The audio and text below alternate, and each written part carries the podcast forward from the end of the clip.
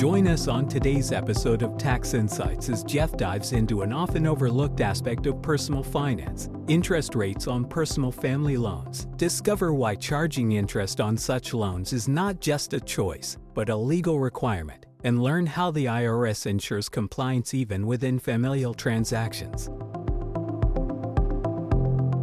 Today, Jeff on the program. Interesting topic, a topic I don't think we have ever covered here on this program in all of the years doing the show, and it is talking about loans, but more specifically, interest rates on personal family loans. You and I were talking before the show began, Jeff.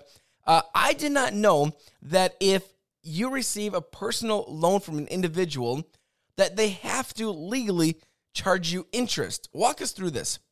Right. And we we saw this a lot, you know, in the past, but we're seeing it even more now as interest rates start to creep up. You know, if you go to the bank and you get a personal loan or you get a loan for a house, that loan is going to be somewhere between maybe six and a half to maybe eight and a half percent interest.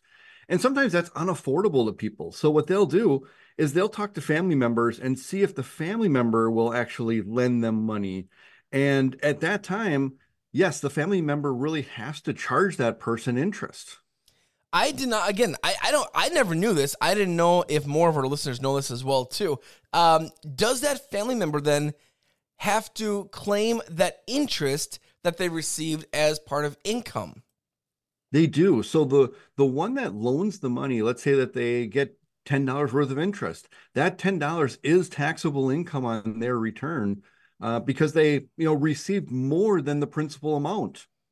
So even again, if that individual does not want to get, uh, they don't want to make money off of anything. They just want to help a family member. They are still obligated to charge that interest rate for that family individual. Can they then give that money back to them as, as a gift at the end of the loan? They they certainly can, but it's still going to cost them tax because you still have to pick that interest up on your tax return. Now, what the IRS says is they say if you have a loan to anybody, family member or non-family member of $10,000 or more, mm-hmm. you're required to charge a certain amount of interest, and that's called the applicable federal rate. And that rate really depends on whether it's a short-term loan, a mid-term loan, or a long-term loan. You know, we were talking before that, you know, interest rates in the bank can be like six, seven, eight percent.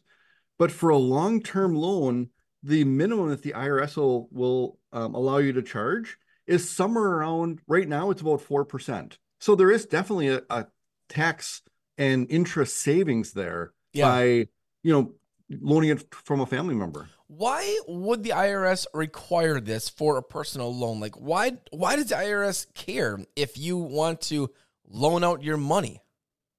So, you know, at the end of the day, you're taxed on your worldwide income, right? So if I loan you $10,000, Terry, and you pay me 10500 back, mm-hmm. or even if you pay me 10000 back. Yeah. There's still some benefit that I received on that. And the IRS, of course, wants to tax that benefit. And and they'll tax it whether it's, you know, the interest rate that you charge, or they'll just impute the interest based off of what you should have charged. So no matter if you charge interest or not, they're still going to get their taxes out of it.